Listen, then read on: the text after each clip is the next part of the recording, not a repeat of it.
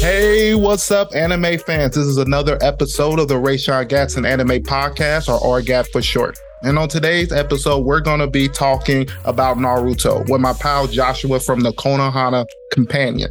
We're going to be talking about the top three, our top three favorite characters from Naruto, telling you why we like them, our favorite moments from them. And also, we're going to try to get to know about Joshua a little bit more. So if that has you interested, sit back and enjoy the ride.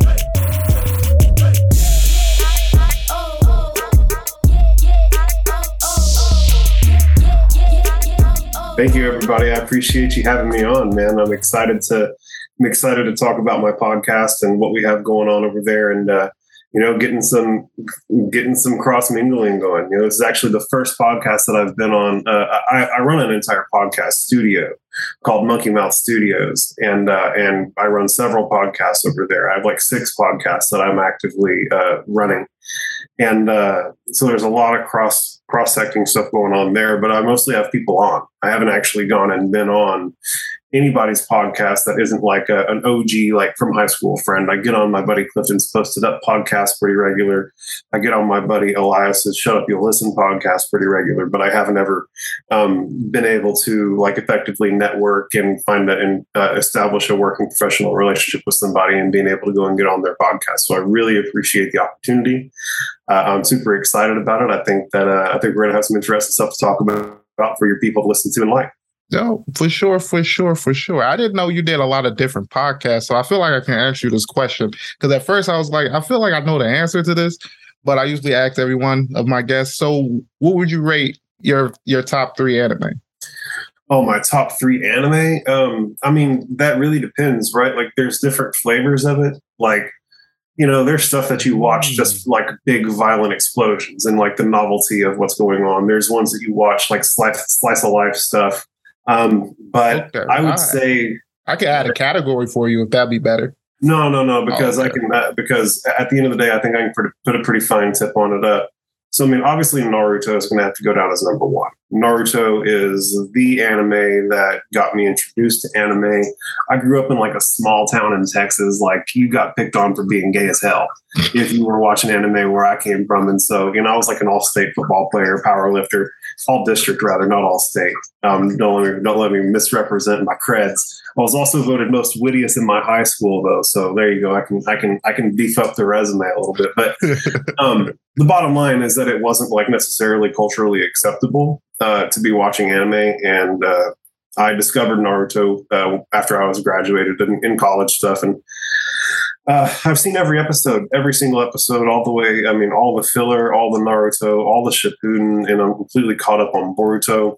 Um, the next anime that I would probably put in that category uh, would be One Piece. Um, okay. I'm a big, big One Piece fan. I think that Luffy um, might actually be my favorite character ever. But we'll we'll get we'll get to that.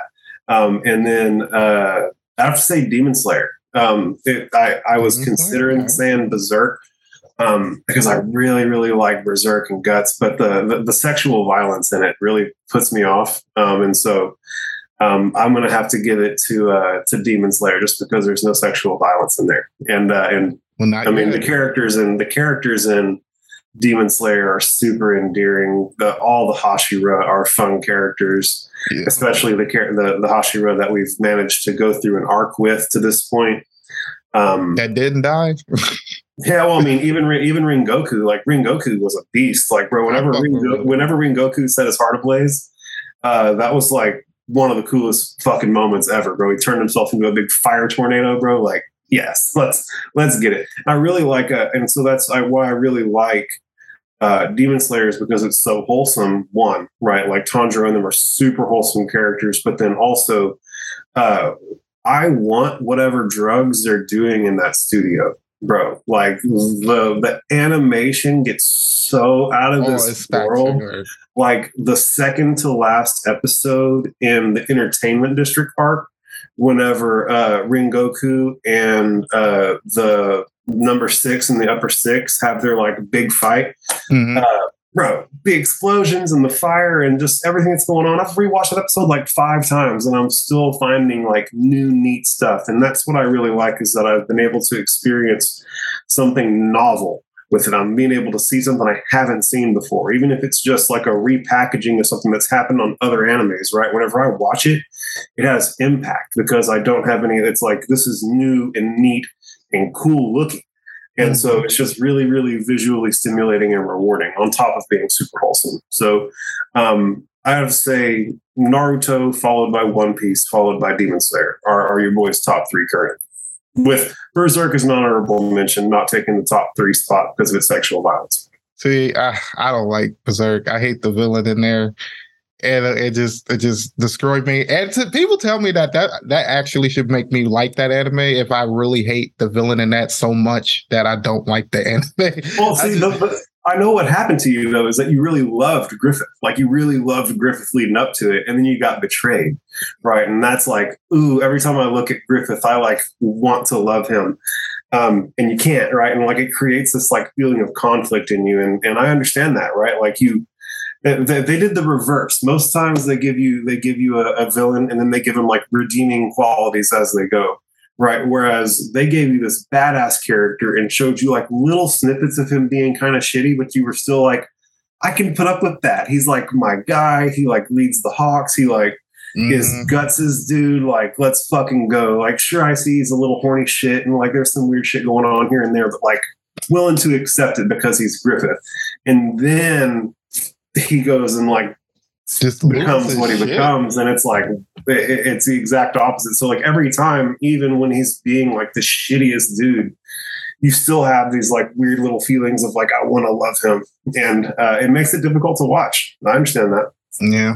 Yeah i just oh he just pissed me off. See i just couldn't understand like he just loses fucking um guts and then just goes off the bandwagon and you're just watching well, like you know it's hard happens? whenever it's it's hard whenever you know your your boy crush just left you for your girl crush and you can't smash no more. And so, but he wasn't even fucking with her. Like that was the thing that I like. He wasn't even messing with like or giving back tried, her advances. Listen, when it, so I think what happened is whenever he got out of the torture chamber, and he like was unable to uh, go out and be a horn dog, and he was left with no one to fuck, and he's sitting there in like the cart with Casca. Right, that's whenever it hit for him. That's whenever he's like, "Oh wow, this is someone who like I've known for a long time. Is someone who blatantly cares about me. Let me try."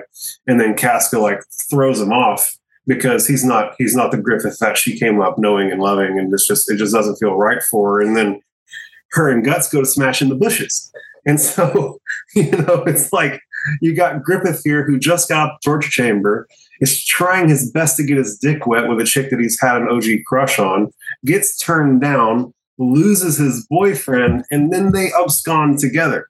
And so, uh, you know, it's it's a tough spot for Griffith. I mean, you know, all your ligaments are cut. You're not Shella who you used to be.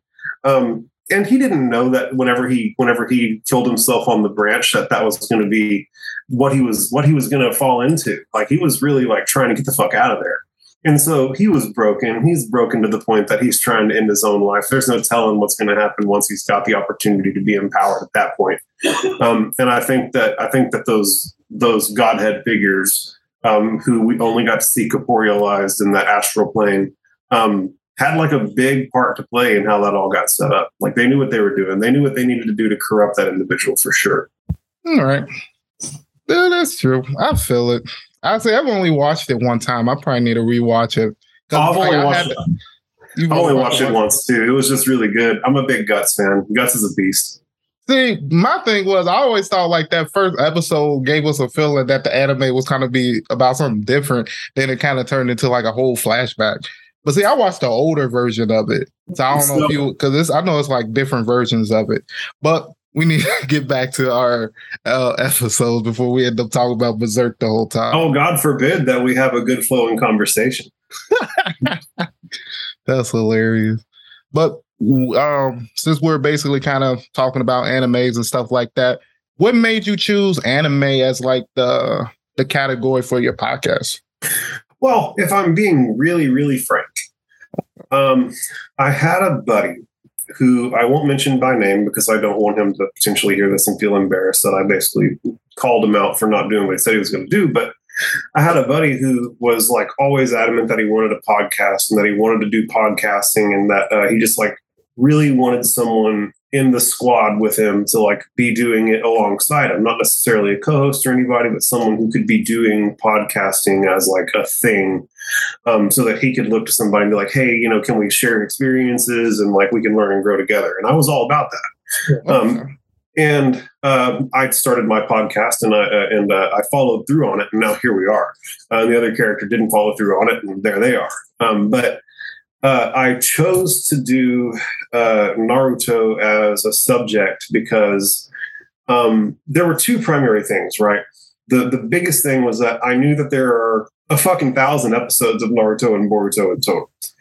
And if I did an episode by episode review, I'd have a thousand episodes of my podcast that I could do, right? And so it was like something that I knew I would never run out of content to be working on right? And so and so the Konoha Companion is basically like my bottom bitch, right? I have all these other ones that I'm doing, right? But like the Konoha Companion is the one where like I'm getting my real good practice in all the time, and I'm always like sharpening my blade so that whenever I go to do an armchair mixed martial arts. And I'm on my third episode of it. I'm not fumbling over myself because I'm just now figuring it out. I'm 40 episodes in on Naruto, and I've been like sharp. I've been developing that experience and figuring out what tools I need. And so, um, was just Hello. gone indefinitely.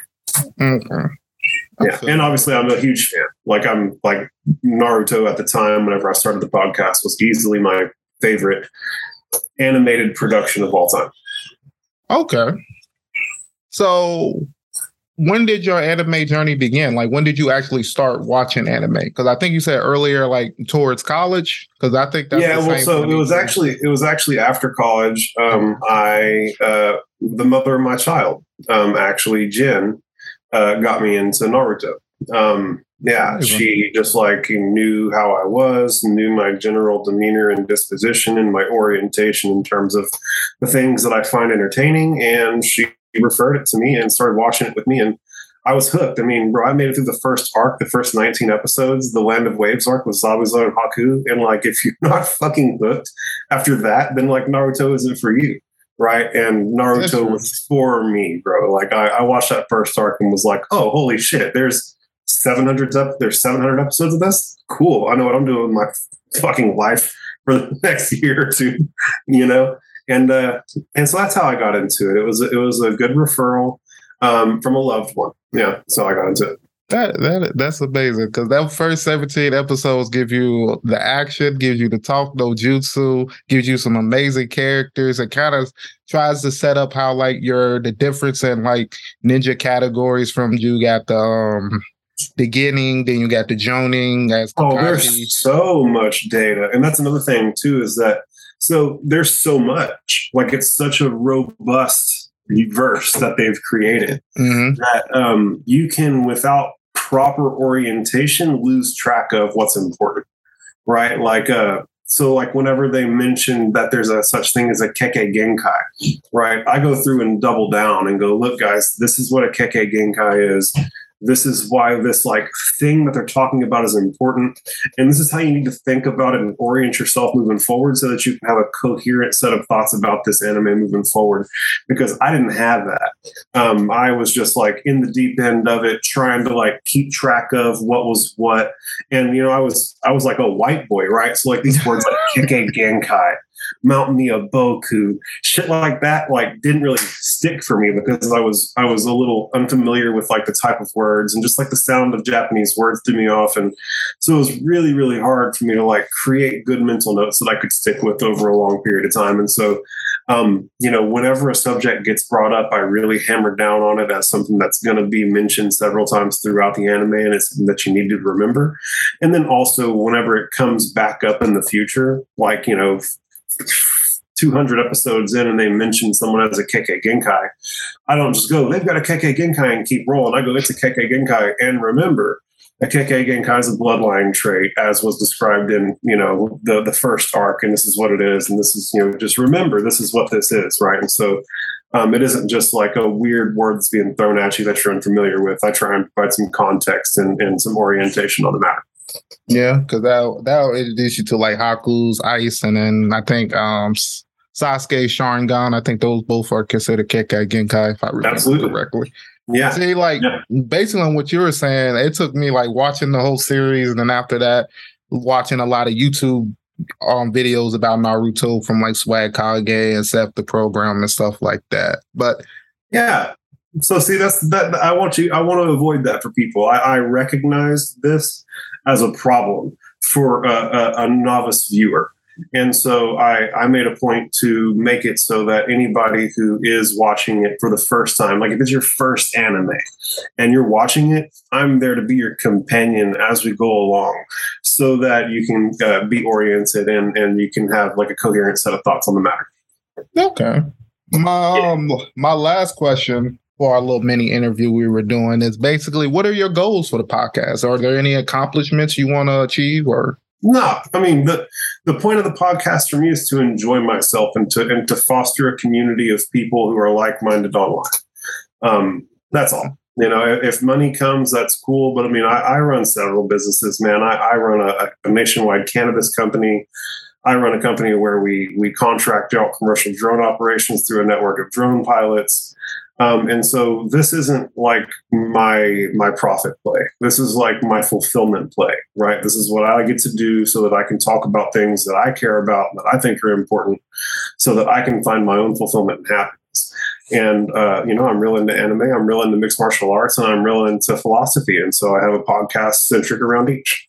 That's pretty dope. Did you say like, do you like grow cannabis or uh, so I don't I don't grow it, um, but I sell it nationwide. I have a company called Radix Remedies, uh, and it's radixremedies.com, R A D I X, um, and we sell like any form of cannabis that is hemp derived, right? And um, so we can sell like hemp derived Delta nine, Delta eight, Delta ten, Delta zero, all types of like intoxicating and non-intoxicating forms of cannabinoids so that you can get relief and so that you can enhance your recreation.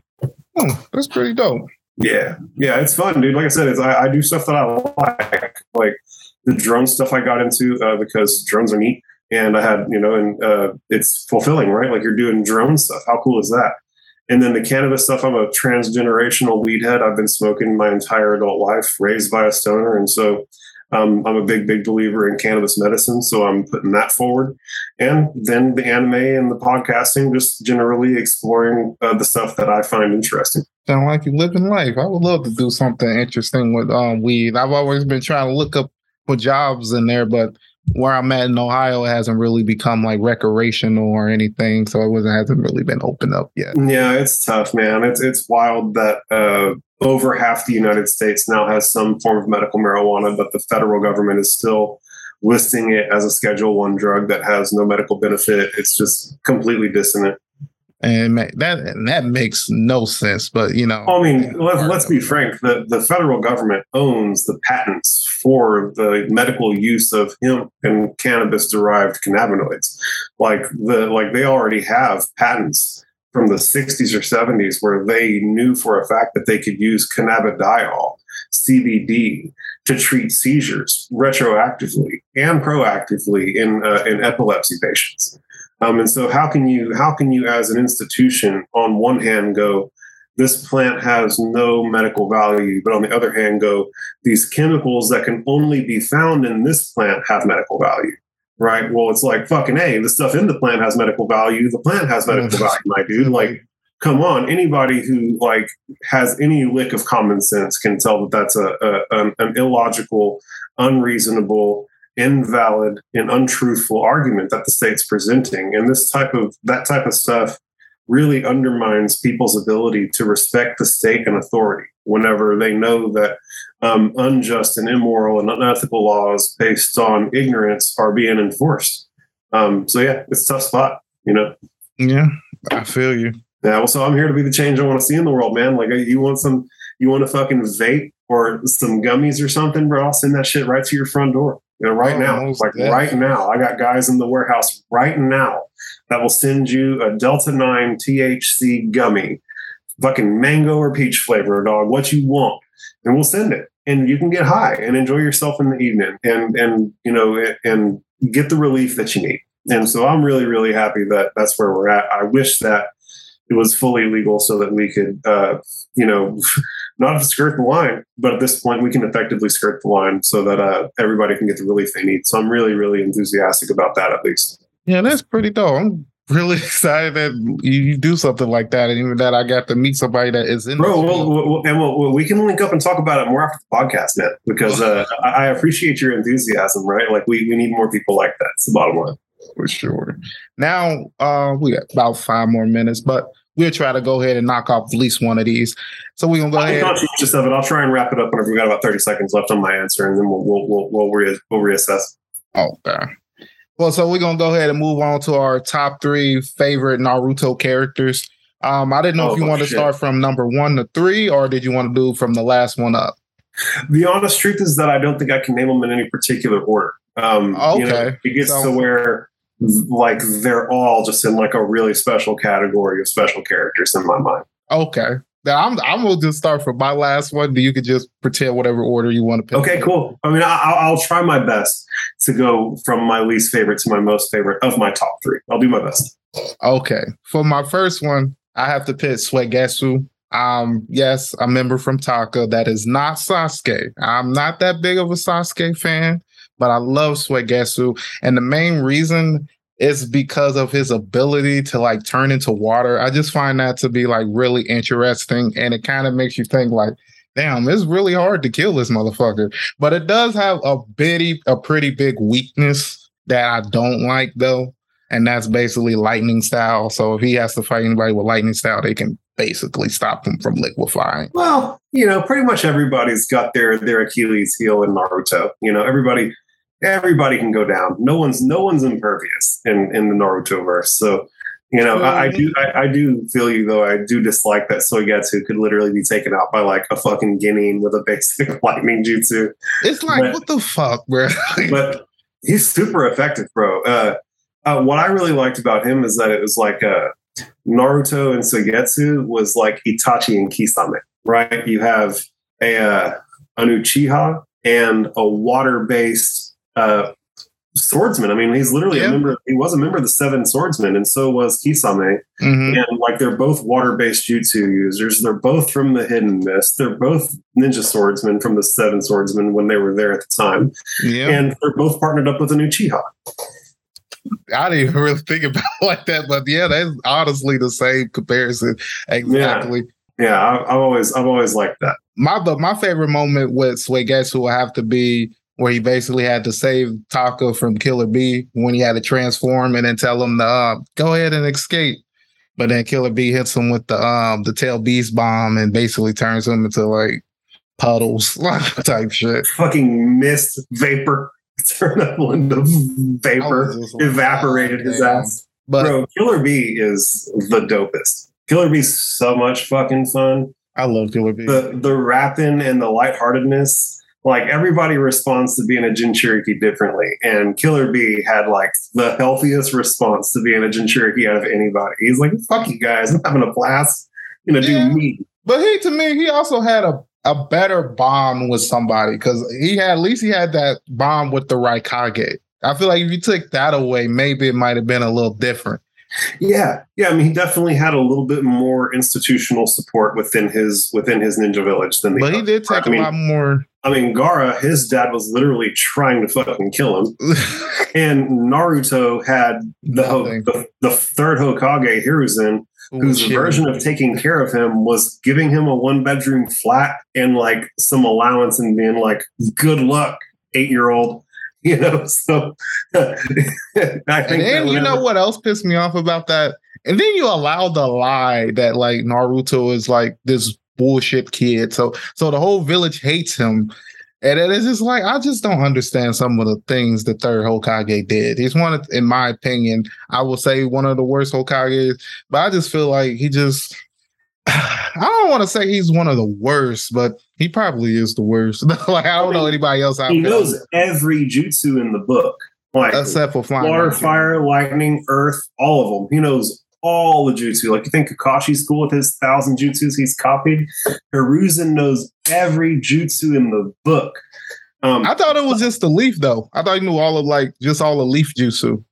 Well, I mean, come on. The leaf is like, I mean, like the, the leaf is sending more people to the chunin exams than every other village combined. Like the, the leaf has got the big swinging dick in the ninja world right now. Hiruzen's got every jutsu in the book, right? So his his skill and his capacity as a ninja should never be in question. But I mean, remember he he with like nothing but an extending stick pushed the nine tails out of the village entirely. Um, so like super duper capable. He just maybe played the situation with Naruto incorrectly. Um, but Mm, I You know, mean, the the end of the day, Uchiha situation. well, so he said not to do that. But I mean, Danzo went Danzo went behind his back and did that. And this is why I have a bone to pick with Itachi, because one of the big things that uh, Kakashi taught uh, the squadlings whenever they had Naruto tied to the post is that you have to know when to disobey bad orders. Like it's friends over everything. And I feel like uh, Itachi didn't see through deception. Like the one of the first things that they taught us whenever Kakashi was training the squadlings is that a ninja has to be able to see through deception. One of the second things they taught us is you have to know when to when to disobey bad orders. And Itachi one didn't th- didn't see through Danzo's deception, where Danzo was deceiving him, acting like this was a leaf that a leaf a leaf co-signed order. Right, that was an act Mhm. of deception. This was a, a thing that Danzo went off and did on his own, and Itachi didn't see through that. And then Itachi didn't, even if he thought it was a legit order, didn't stand up for himself and decide not to. You know what I'm saying? And so it's Yeah. one of those things where it's a tough deal. Um, I don't think in any circumstance it's appropriate for you to go and be committing genocide on children with a fucking katana. I'm, I've always said that. Like, I don't understand why people say that he's their favorite character because I'm like, you literally destroyed your own clan. It's just, it just makes no sense to me. Well, I mean, but, well, I mean, one of the big cruxes of Naruto is that it's supposed to be like village over clan, right? I mean, like uh, Hashirama was ready to fucking murder Tobirama whenever Tobirama was trying to interfere with Hashirama letting uh, Madara kill him. Remember that, like, there was a time whenever yeah, Hashirama was straight up like, bro, for the sake of the preservation of the village, I will let you, Madara, kill me so that we can all know that this is legit. And Tobirama wasn't down to let that go down. And Hashirama was like, you stop, brother. This is going down. but this all started because of Tobirama, didn't? Because he killed um Izuna, uh, um Madara's brother, didn't he? Well, I don't know if it was actually Tobirama who did that. Um, but I mean, it was war times, right? Like those guys were doing war stuff. They were killing each other back and forth. I'm not prepared to be too mad at the guys who killed Madara's brother. Um, you know, the thing that I, the thing to be upset about is that um, trust wound up getting betrayed down the road, and that was what wound up triggering um, his whole arc, right? Um, and I mean, I can't really say it was betrayed. Him and Hashirama had diverging uh, thoughts on how the on how the leaf should be ran. And frankly, I mean, let, let's be right, let's be real, right? Like, there's two kind of schools of thought in terms of how people should be led in the Naruto verse, and there's like the the the Naruto kind of loving, bring everybody together, and we'll all do it together way. And then there's like the Sasuke, Madara, um, we're going to lead by force, and we'll do it through the strength of ourselves, and like we will lead by our own strength, and no one can question that. Mhm. And I think that everybody knows deep down that like the right way to do it is the way that Naruto and Hashirama go for it. And so um I can't be too mad. Um I just wish that I mean really the the real asshole in the whole thing is Zetsu. If Zetsu had just True. let Madara die a natural death, um this would all be this would all be for naught. You know what I'm saying? Be Or if he didn't change the tablets, because if he didn't change the tablets, Madara wouldn't have got the whole idea for the Tsukiyomi. But also, I Yeah. think what really pissed Madara off about Hashirama, and I think it was in their last fight, because it was a statement he always would say, and it was like he hate when people are like behind him or behind, like behind his back. And then in the in their last fight, he literally beats Madara by like stabbing him in the back. And I think that was the one thing Madara would have never guarded against Har- Hashirama just because of that. So I think Well, that was at, like the end of the, at the end of the day, man, it's a square fight. Like that was a square fight. Uh, he used a wood clone, and Madara couldn't see through it, and he took the L. And one thing that I want to point out is the difference in like people want to talk about how Madara is better than Naruto. Nah, my dude. Let me tell you right now, Hashirama killed Madara with a knife through the stomach in the first arc of Boruto. There's a there's a dude I can't remember his name, but he's like a bad old project of Orochimaru's who's fixated on the oh, Akatsuki. Oh, Shin. Shin. No, is it is it Shin? Yeah, because they're all clones, Shin, so it is yeah. all Shin. It is all Shin. So Shin stabs Naruto through the stomach with a katana. And Naruto's response to that is he doesn't even notice it. Sa- Sarada has to be like, hey, man, I think you're hurt. And he looks down and sees the sword poking out of his back. And he's like, oh, whoops. And just yanks it out. And so, st- knife through the stomach on Madara, death. Knife through the stomach on Naruto, whoops. See, but that's I don't think that's a fair argument though, because Hashirama and Naruto both have healing factors. So, uh, uh, Madara does it.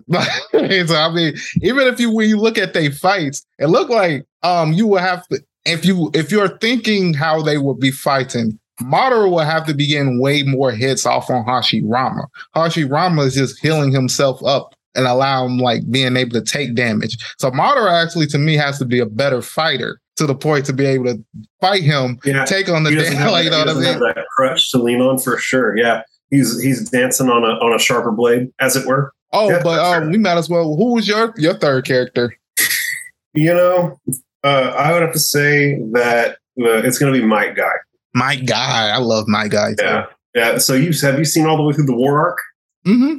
So, I'm, bro, I'm whenever whenever whenever Might Guy opens up the final gate and fucking Madara declares him the strongest in taijutsu ever. Mm-hmm. and and guy like doesn't even have the time to like talk shit at that point. Like, you know, every other fight, they're always like talking shit. And like, bro, once Might Guy opens up that eighth gate, he doesn't even take time to talk. He just attacks. In the very uh the the first arc, the very first time that they like introduce Might Guy, Might Guy tells the squadlings that the truth is is that he's stronger than Kakashi. And everyone's like, no way.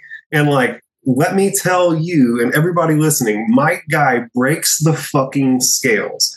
That guy is way too strong. He's so strong that the chakra leaving his body started zapping his blood into a blood dragon. Like yeah. Hashirama's got a wood dragon.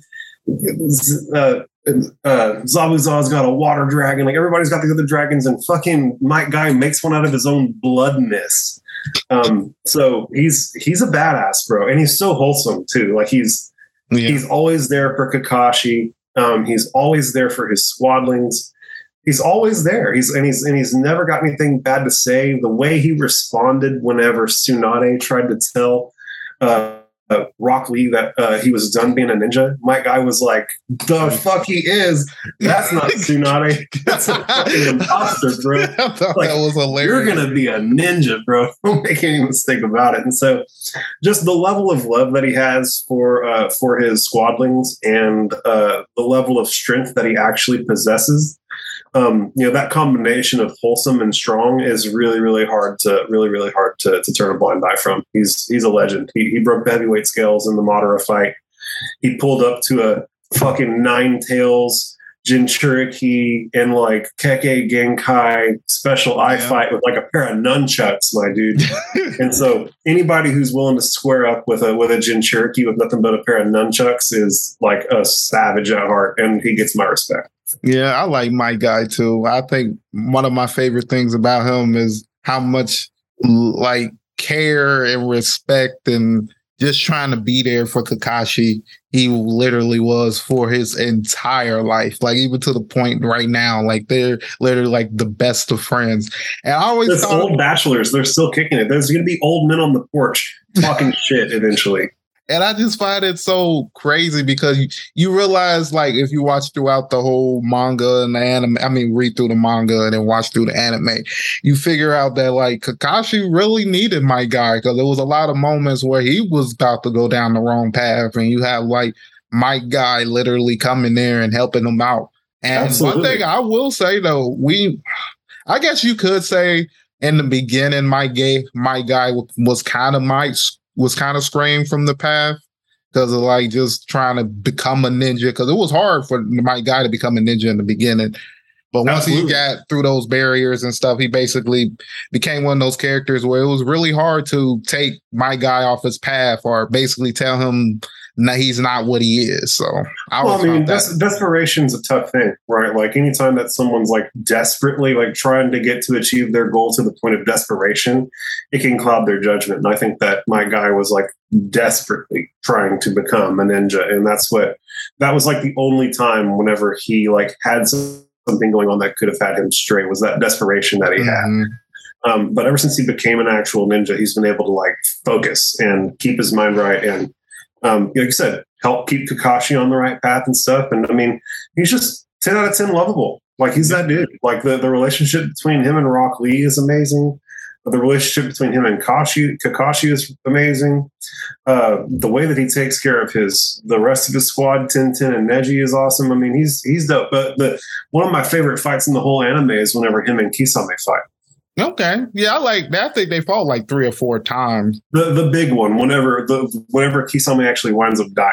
Oh, yeah, whenever he, when yeah, he basically um I forgot what's the name of the move where um I know it's Asa Kujaku. He does Asa Kujaku, but um like a Seppuku. Uh, what is the name of the main movie? Hirudora, where he busts out Hirudora for the first oh, time. Yeah, I fucking love. Yeah, I love that whole fight. Yeah, scene. I love how Kisame was like, "How'd you do that? There was no, there was no jutsu chakra." And he's like, "That was just the fucking force of the atmosphere moving around my body, bro. Like, you just got hit by fucking like world force. That was like force from my punch. I forgot what it was. I think it's like a single punch or something."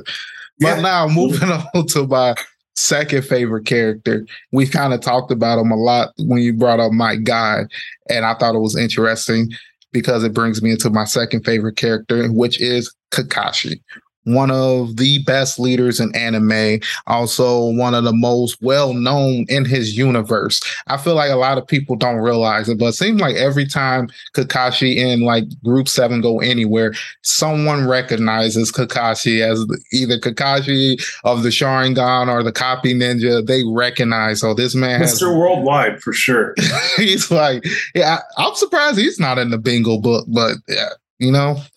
My oh, well, so I mean, he most certainly, you know, so there's multiple bingo books. The, the like bad guys have their own bingo book. Because um, remember, whenever and during the first arc, whenever we met the uh, the Akatsuki, um, Money Grubber, what's his name? Kakuzu. Yeah, Kakuzu. Kakuzu has a uh, has a book of ninja that, and and he was wanting a he wanted to, he took out. Uh, I remember Hit, I remember them talking about a dollar value that was on Asuma's head. And so there is a bingo book for, and then also Zabuza mentions uh, that uh, Naruto ain't shit because he ain't made it into his bingo book yet.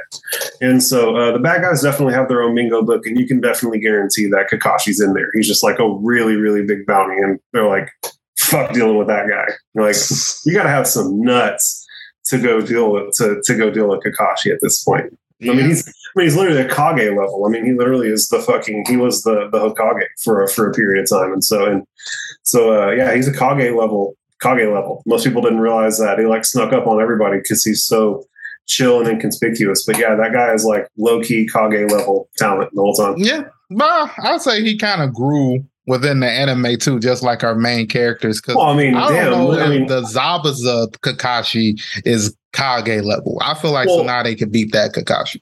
Probably, definitely. I mean, he definitely grew, right? He definitely grew mm between between the very first time we were introduced to him and when he became the Hokage. And I mean, one thing that I never really liked about Naruto in retrospect, uh, the actual anime as a whole, is that the level of jutsu that they were able to do in the first arc was almost nothing. Like Kakashi, like used his Sharingan like twice and like copied a water clone, and then was like so debilitated uh, that he like was bedridden for an extended period of time and then like by the war arc he's like using dozens of high level jutsu and um, using his sharingan a dozen times. And so it's just like where did this extra chakra come from? If you're be if we're like being honest and and and like coherent about this where did that extra chakra come from? Well how are they able to do more now? I think I can give a, a, a, a little explanation of that, a little bit, okay. just from the lore, and some of that would be like from arcs after that. You they show like him learning, maturing his Sharingan, being able to do more stuff. Like when he got the Mangekyo, he was able to. I think it went from like four times he could do the Chidori to like six or something. But I think the main thing that helped him um open up more chakra and to be able to be able to use more chakra was him meeting his dad in the afterlife and basically getting that situation handled and taking care getting all that grief away from him. And i think yeah. that helped allow him to open yeah, up. getting rid of some of his mental blocks. Yep.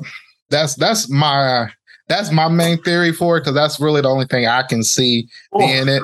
you know but, the only other thing the only other thing that i could come up with is that you know they discuss how in the earlier arcs how if you don't have your chakra appropriately balanced your jutsu is uh, less chakra efficient right? Like they were showing where like naruto because he had bad chakra control was having to expend way more chakra than the average ninja whenever he was trying to produce his clones because he he didn't have it balanced properly. You know, whenever you have it balanced properly, it all kind of goes with right. But if it isn't balanced properly, you're having to compensate and drag it along. And so Kakashi may have been having to compensate for poor chakra control and was just like ultimately able to do it through force of will and reserves of chakra. And as he grew as a ninja. Um, got better at controlling his chakra and therefore made all the jutsu that he was doing more chakra efficient so he may have never even developed more chakra. He just might have been using less of that chakra to do the moves that he was doing because he'd gotten better at controlling and alignment in the chakra. Yeah. Or you could like say like he just basically got better at using the Sharingan so that it basically allowed him not to zap as much of his chakra. Well, it's the same. I mean, yeah, at the end of the day, I consider the utilization of the Kekkei Genkai, the utilization of the Sharingan, uh, the, the uh, what, what do they call it? Uh, the eye jutsus uh, in general. Um, either way, they have, they have a special, yeah, Dojutsu, right? Like he he's able to more effectively use his Dojutsu at this point, and so um, but I think that you're right too. I think that that him getting over that grief and getting rid of some of his mental blocks would have definitely contributed to him like getting over the top.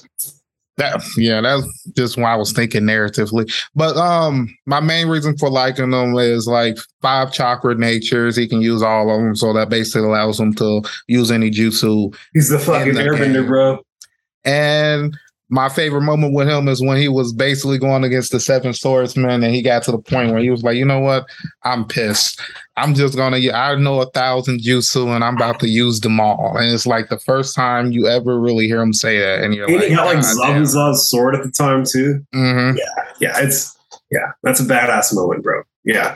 So yeah. who's your number two? Uh so I mean, my number two would probably have to be Naruto himself. Like oh, Naruto okay yeah, Naruto is easily one of the most lovable and the most wholesome characters that have ever been produced in any in any anime. The way that he uh, the way that he's able to empathize and the way that he's able to connect with these bad guys uh, is really really beautiful right like the way that he's able to like objectively realistically look at his circumstance and recognize how if he hadn't had the influences that he had, or if he hadn't fallen into the circumstances that he had, he could be that person. He could literally, he recognizes how I could be you. And with that level of empathy, he's able to sympathize and he's able to uh, work backwards from where they're at and the level of empathy that he possesses and understand where they went wrong on their path and ultimately set people straight and and I think that's really beautiful, right? Like the talk no jutsu, like that. Yeah. The talk no jutsu, right there, is is the the thing right there that takes it over the top for me. The fact that he's a like a real one, and that he's willing to connect, and he's willing to be forgiving, and he's willing to uh, accept the truth of character growth in bad guys. Um, it's dope. Like that's that's the bottom line for me. And then also you have Kurama. You're right, that nine tail energy. I mean, the I remember the first arc whenever I didn't realize what was going on. And that fucking nine tail energy came out of him, and he literally just punched straight through Haku's crystallized mirror dome. No, um, yeah, that's that's hype, bro. That's real hype. Um, and so, you know, between his ability to be wholesome and be sincere and also be like a radical badass anime character with the fucking nine-tailed demon inside of him who's doing Rasengans and knocking down uh Orochimaru's four gates and like literally doing all kinds of cool shit, bro. Like, like there were there were like lots of moments whenever Naruto did some really, really like neat shit on the screen. And so mm-hmm. between the novelty that I was able to experience with the way that they were able to show him doing neat stuff with his jutsu and with the the the the the nine tail energy that he was always grappling with and with his wholesomeness, that's it's it's a no-brainer for me. But I can't give him the number one spot because I know who my number one is. Like there's a clear, clear, clear number one in my mind. So I have to give Naruto number two. Yeah, I feel that too. I love Naruto, especially his fight with Pain and even his fight with Gaara. But since you're talking about number ones, go ahead and give you my number one. Let's my hear number, it. My number one, to me, I feel like he's one of the best characters in Naruto. Like, without this character, I might not even watch Naruto. It has to be. I like to pit this person in two categories because I don't like him later on, but I like him masked Obito. I love masked Obito. I love deep voice masked Obito because he just to me just was such a presence on the screen. Like you did not. Whenever, so you're talking about whenever whenever he was masquerading as Madara. Yeah, whenever he was masquerading as Madara, until they like un took his mask off at the end I just feel like once they took his mask off and his voice changed because it went from like his voice was like really deep, and then it went from just like a regular voice, and I was just like, oh, he just lost that whole. Yeah, the aesthetic. intimidation factor definitely went down, but I think again they were trying to make him more relatable at that point, right? Like mm-hmm. you can't really relate with him if he's like being like super intimidating with his voice. Um, I just liked that that Madara so much. I just, and my favorite moment with that Madara is not even a fighting moment. It's a moment where he's um he goes to see Naruto like after the pain incidents during like the this um the five Kage summit, and he's talking about Madara like as if he's like really Hashirama and he's just like, you know, this man that I so beloved and we fought so many battles. And then you found out like this, he's not even Mario. like this, all that whole speech he was telling Naruto was just bullshit. Like he literally just came out of nowhere with that. I mean, and I just find that to be one of the most coolest scenes. I don't know why. I just love that scene. I mean, it's great. I mean, I think it was a uh, Kinkaku and Ginkaku, uh, the two brothers from uh, uh, that they wound up resuscitating during the war mm-hmm. um, said that uh, that words are weapons. Like your words are a part of your ninja tool arsenal. Mm-hmm. And uh, Obito definitely utilized his words. I would say the only character in Naruto that used their words more effectively to deceive throughout the entire series would have been Black Zetsu right? That's the only one who had that who was doing deception better was Zetsu. But um, he definitely, I mean, bro, whenever he entered into the Five Kage Summit and was like, I'm Madara, declare war on all of you. That's, I mean, like, bro, that's like goosebumps right now shit. Like, that's like so good. It's so good. Um, so yeah, uh, masked Masked Obito is a really, really solid choice, bro. I ain't mad at that at all. I wish that I'd I wish that I'd worked a villain into my list too, because there's some really, really good villains, man. Like really, really exceptional villains in the series. But um, I also love his ability to like have everything face through him because I love it's an, another scene where they were basically about to jump on top of the ten tails. Eh, um Shaka, uh, Shaka, I can never think of Shikamaru's dad name, but he was coming up with a plan. Shikaku? Uh, that might be it. I know it's like I can't think. I can't so, think. So the, the, his, his, dad's name and the name of the two tail is almost identical. Like it's like like uh, it's like Shikaku and Shikaku. It's like an I or an E somewhere, but they're almost identical names. But I believe I believe Shikamaru's dad's name is Shikaku.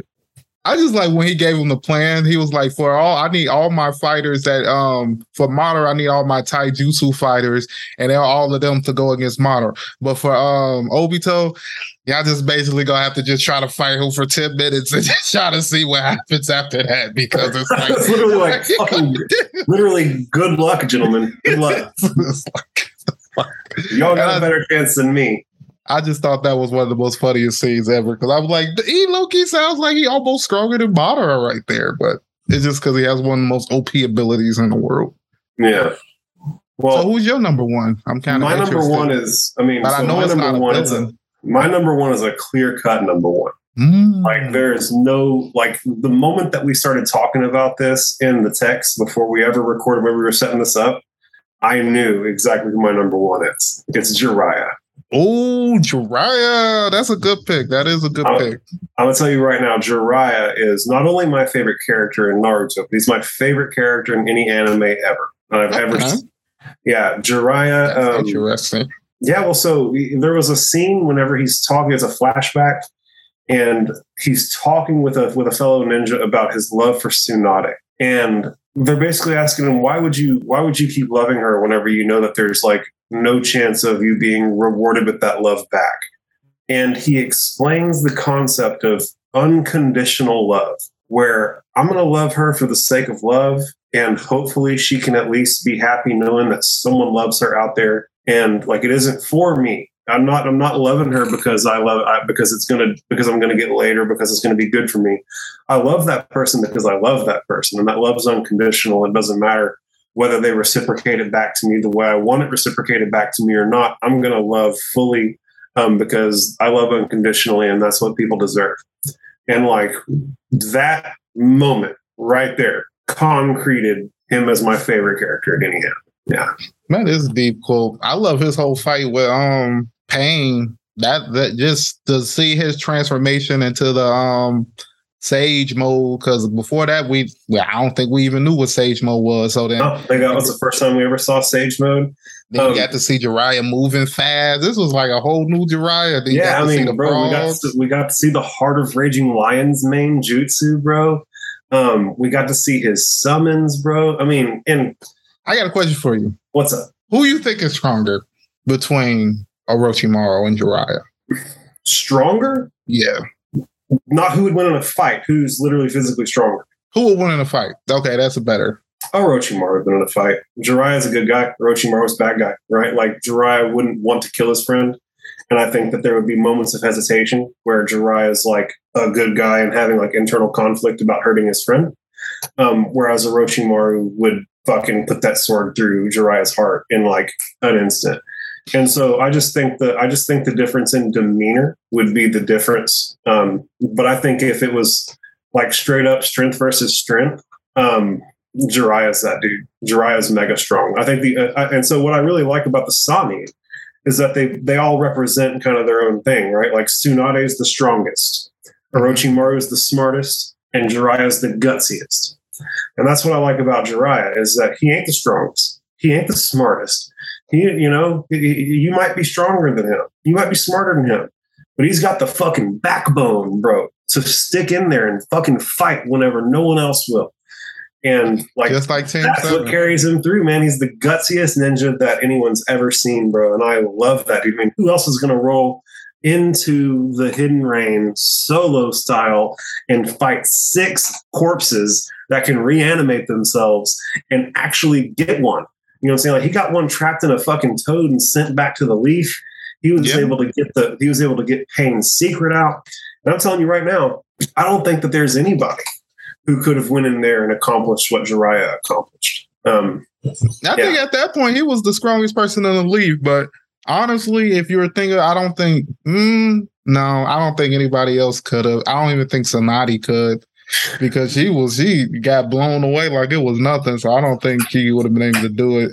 And even Pain was like, if Jiraiya had known about the secret, he might have actually been able to beat him. So that he didn't see. He didn't say might have. He said he would have. If he had known our secret, we wouldn't have made it out. Like Pain was very, very forthright and frank about that. That the only reason why they were able to win that fight is because they had their secrets and they were able to take that advantage and run it into a dub. But I mean, yeah, if if Jiraiya had come in there informed, there's, I mean, Pain said it himself. Jiraiya fucking killed him. So, um, you know, yeah, that's a he's a badass. And again, the, I mean, there's a common thread between the guys that I like, right? It's all about wholesomeness, right? Like Jiraiya is a particular type of wholesome, and I love that uh, he's able to be like a pervert, and he's still he's still a wholesome, wholesome right? Like there's there's like weird weirdness in America these days, where like if if you're a pervy dude, you're like somehow immoral or unethical and like not able to necessarily control your impulses and shit like that. And it's like, nah, bro, you can be a horny motherfucker and still be like the best dude on the planet. Jiraiya proved it.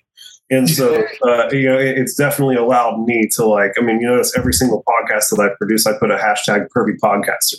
You know, I, I, I am a fucking roaring perv, always have been. And I love that.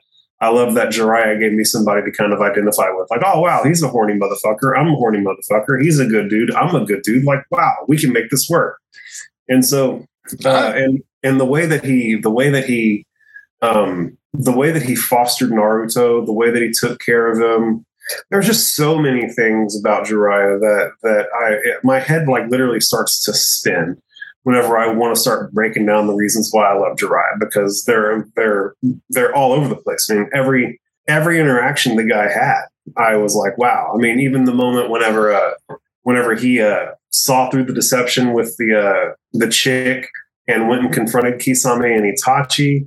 Um, mm-hmm. There's so many moments where where Jiraiya appropriately earned the adoration that he receives. Okay, I feel that. Before we um end the conversation, I wanted to ask: Did you have any like uh, honorable mentions or anybody else you wanted to um say? Well, you know, uh, the only other person who I really wanted to talk about isn't actually a Naruto character. It's uh, Tanjiro from Demon Slayer. Um, oh, okay. Yeah, I am. A, so he is now one of my like. I would actually probably put him above Might Guy in my in my list of, of favorite characters all time. Um, Tanjiro is just so wholesome and so sweet and uh, motivated by like such noble ideals, bro. And the way that he like pulls um, Inosuke and uh, Zenitsu together, and the, the way that he uh, has won over some of the Hashira. It's all through like being wholesome and good. And uh, and that's what I really like, man. I mean, like you like you've like you've like I've pointed out, my my common thread is wholesomeness, and I think that Tanjiro is easily one of the most wholesome characters that have ever been created in any anime. So I have a lot of respect for for him as a fictional character and the creators who created him. Yeah, I fucks with Tanjiro too. I like a lot of his action, um, some of his moments. I love how much damage it seemed like he took in that last season of um, I don't remember what um the entertainment district arc. Entertainment man, the amount of damage he took in those last few episodes and still was fighting. I was like, I fucks with Tanjiro. But I also like his beginning when he like like what made um I forgot the the original dude want to train him when they were like he came to um kill his sister and then out of nowhere he threw that axe in the air to like stop him. I love that whole moment. Yeah. I thought that was one of it's to me. It's kind of like how I got into my hero when you got um Midoriya and you have that one scene where he tries to save Kacchan and everybody's just looking around like what the fuck. And I just love that scene. And every time I see that scene, it makes me just want to rewatch my hero because it's it's a wholesome scene. I actually haven't seen any My Hero Academia. What you you definitely got, buddy. So you, you gotta understand, I'm actually pretty new to anime. I mean, since I since I started watching anime, it's been all Naruto and I'm like 500 episodes in on One Piece, and I've managed to watch all of like uh, all of One Punch Man, all of Berserk, all of uh, all of Demon Slayer. But I mean, that's pretty much the the lineup in terms of what I've been able to watch in the last Dang. you know six seven years, however long I've been watching. Yeah, you, it's a few more OG animes you should, um, especially like Yu Yu Hakusho. I feel like you should look at that. Hunter x Hunter, huh? Never seen a single episode either them. You know what? After we get done with this, I'm gonna have to message you some anime you should. Oh, shoot, shoot me over a list, man, and maybe we can get back together and talk about my responses to uh to some of these new animes, right? Like maybe I maybe I watch one of the ones you send over to me to completion, and then we we do a quick like rundown on how I felt about it after I watched it on your recommendation. We could do that, or we can um, do another episode on some of these um Naruto episodes since I've watched Naruto so many times. So if you talking about a special can, episode, you can tell, I can talk about Naruto. I can yeah. I can talk about motherfucking Naruto, bro. So we need content. Hit me up, bro. I'll, I'll talk about Naruto. You ain't gonna have to twist my arm at all. True. I like talking about Naruto too. I, and then the crazy thing about like before this episode is like trying to find someone else that really want, that talks about Naruto because I find a lot of podcasters that talk about different anime, but they never really be like wanting to go into Naruto or even Boruto because I think that was the hardest trying to get people to want to talk about Boruto. Because us hate. I'll come in and talk about Boruto with you. I'm so that's another thing is that you know I'm doing an episode by episode review of every episode of Naruto through Boruto, mm-hmm. but I'm not going to go back and rewatch everything. Like I'm watching Boruto, actively keeping up with it, but I'm not going to talk about that shit for years on my podcast, bro. And I've got thoughts. I mean, you heard how I talked about the the, the character development of Kagura. Mm-hmm. And uh, you know the making comparisons between fights that Hashirama and Madara had versus fights that uh, Naruto and Sheen had. Like I'm I'm there for it, bro. I've got the I've got the I've got the perspective on it. So I'd love to talk about any, anything more about Naruto, Boruto, bro. You hit me up, we'll make it happen. For sure. And with that, we end today's podcast episode. I want to thank everyone for listening. Hopefully, we chose one of your favorite top three. If not, list them in the comments and tell us why we're stupid for not picking them. Exactly. And I wanted to allow you to plug yourself before we go. Where can um, everyone find you? And basically, the name of your podcast, I guess. Super cool. Well, uh, so you can find all of my content on monkeymouthstudios.com. Uh, we host all of our own content. I say a lot of hellacious shit, and I'm certainly like in gonna get canceled in due course. So we proactively have everything hosted on our own platform so that we're uncancelable. Um, but outside of that, you can find me on YouTube, Spotify, Google Podcasts, Apple Podcasts, Anchor, a few other spots. Look up the Konoha Companion, you'll find it.